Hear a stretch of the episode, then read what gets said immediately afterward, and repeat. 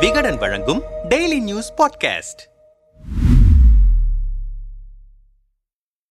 Michaung புயலின் காரணமாக பெய்த கனமழையால் சென்னையில் கடுமையான பாதிப்பு ஏற்பட்டிருக்கிறது. பல்லாயிரக்கணக்கான பைக் கார்கள் நீரில் மூழ்கி சேதமாகியிருக்கின்றன சென்னை புறநகர் மட்டுமின்றி வடசென்னை மத்திய சென்னை தென் சென்னையிலும் பல ஏரியாக்களில் மழைநீர் வடியாமல் இருக்கிறது. வீடுகளை சுற்றி மழைநீர் வடியாமல் இருப்பதால் உணவு நீர் உள்ளிட்ட அடிப்படை தேவைகளுக்கு கையேந்தி நிற்கிறார்கள் சென்னை வாசிகள் இரண்டாயிரத்தி பதினைந்தில் ஏற்பட்ட வெள்ள பாதிப்பில் இருந்து சென்னை மாநகராட்சியும் தமிழ்நாடு அரசும் பாடம் கற்றதாக தெரியவில்லை. திமுக ஐடி விங் செயல்பாடு சென்னை வாசிகள் மட்டுமல்லாது சென்னையில் தங்களின் உறவினர் நிலைமையை அறிய முடியாத வெளிமாவட்டத்தை சேர்ந்தவர்களையும் சேர்த்தே எரிச்சலடைய செய்துவிட்டது. குறிப்பாக கனமழையின் தூரல் பொழிந்து கொண்டிருக்கும் போதே சென்னையை மீட்ட திமுக என்று மார்த்தட்டி போஸ்ட் போட்டது. தங்கள் ஏரியாவில் வெள்ள நீர் வடியவில்லை என்று பாதிக்கப்பட்டவர்களின் சமூக வலைதளங்களின் போஸ்ட் கீழே பாதிக்கப்பட்டவர்களையே திட்டி கமெண்ட் செய்ததென்று அவர்களின் அழிசாட்டியம் அளவில்லாமல் போனது. பதிலுக்கு நான்காயிரம் கோடி ரூபாய் ரூபாய் மதிப்பில் சென்னையில் மேற்கொள்ளப்பட்ட மழைநீர் வடிகால் பணிகள் என்ன ஆனதென்று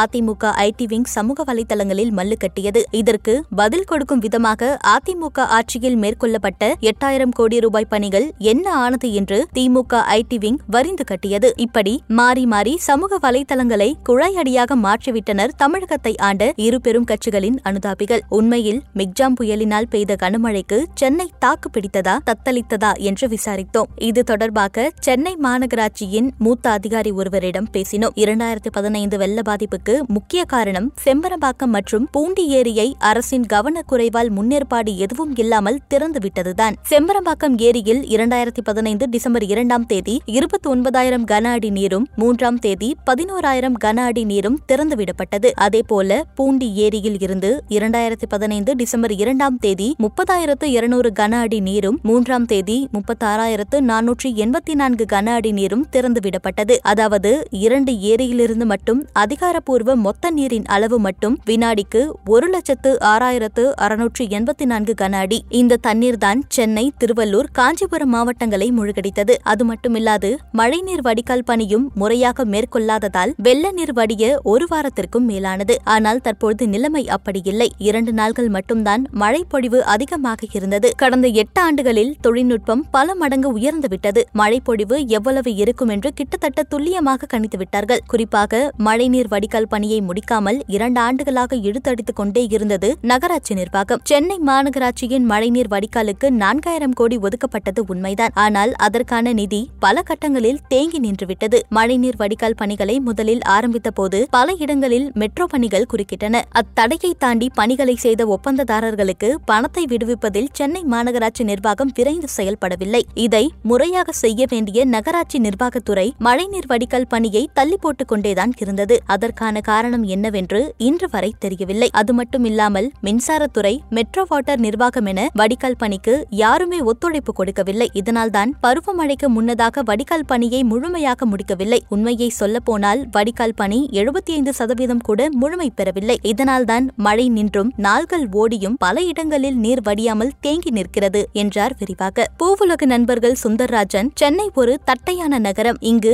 வெறும் மழைநீர் வடிகால்கள் மட்டுமே கை கொடுக்காது. சென்னையில் ஓடும் மூன்று பிரதான ஆறுகளும் பல நீர்நிலைகளும் ஆக்கிரமிப்பில் தான் இருக்கின்றன. எந்த திட்டமிடலையும் சரியாக செய்யாமல் நகரை கண்மூடித்தனமாக விரிவாக்கம் செய்து கொண்டதே இதற்கு காரணம். நமக்கிருக்கும் ஒரே ஆறுதல் சென்னையின் மேற்கு பக்கம் இருக்கும் நான்காயிரம் நீர்நிலைகள் தான். அவைதான் சென்னைக்கு பெரும் வெள்ள ஆபத்துகள் வராமல் ஓரளவிற்கு தடுத்துக் கொண்டிருக்கின்றன. அதில்தான் பரந்தூர் விமான நிலையத்தை அமைத்து அடுத்த ஆப்பு வைக்க தயாராகிறது மாநில அரசு. காலநிலை தாங்குதிறன் நகரமாக சென்னையை மாற்றுவதற்கு தலைநகரை மேலும் விரிவாக்கம் செய்யாமல் இருப்பதே தீர்வு என்றார் விரக்தியுடன். பன்னீரின் ஆதரவாளர் மருது அழகுராஜோ அடுத்த கட்சி ஆட்சி நடக்கும்போது வாய்க்கிழிய பேசுவதும் தங்கள் ஆட்சி நடக்கும்போது வரலாறு காணாத மழை என்னும் துருப்பிடித்த வசனத்தை தூக்கி காட்டிக் கொண்டு தப்பித்து போக பார்க்கிறது திமுக. இந்த வார்த்தை ஜால வழக்கத்தில் ஏறத்தாழ முக்கால் நூற்றாண்டு கரைந்துவிட்டது. ஆனால் தலைநகர் சென்னை வாசிகளின் மழைக்கால துயரங்கள் சிந்துபாத் தொடராகவே நீண்டு கொண்டிருக்கிறது. அரசியலை தாண்டி மனசாட்சியோடு சில உண்மைகளை நாம் பேசியே ஆக வேண்டியிருக்கிறது. வேலுமணி காலம் ஸ்மார்ட் சிட்டி என்றது. தற்போது கே. என். நேருவின் காலம் நாலாயிரம் கோடி பேக்கேஜ் என்றது. ஆனாலும் சென்னை மக்களின் துயரங்கள் தொடர்கதையாகவே நீடிக்கிறது. நடுத்தர மக்களின் இஎம்ஐ பைக்குகளையும் கார்களையும் மழை வெள்ளம் அடித்து செல்வதை பார்க்கும்போது மனது பதைப்பதைக்கிறது இப்படியான வருடம் தவறாத டிசம்பர் துக்கங்களுக்கு நிரந்தரமாய் தீர்வு காண வேண்டுமானால் மழை வெள்ளத்தின் போது மட்டும் ஆட்சியாளர்களை சபித்துவிட்டு கடந்து போகும் பிரசவ வைராக்கியத்திலிருந்து மக்கள் விடுபட வேண்டும். அப்படி செய்யவில்லை என்றால் கார்கள் பைக்குகளோடு வீடுகளும் மிதந்து போகும் காலம் வரலாம் என்றார் சூடாக.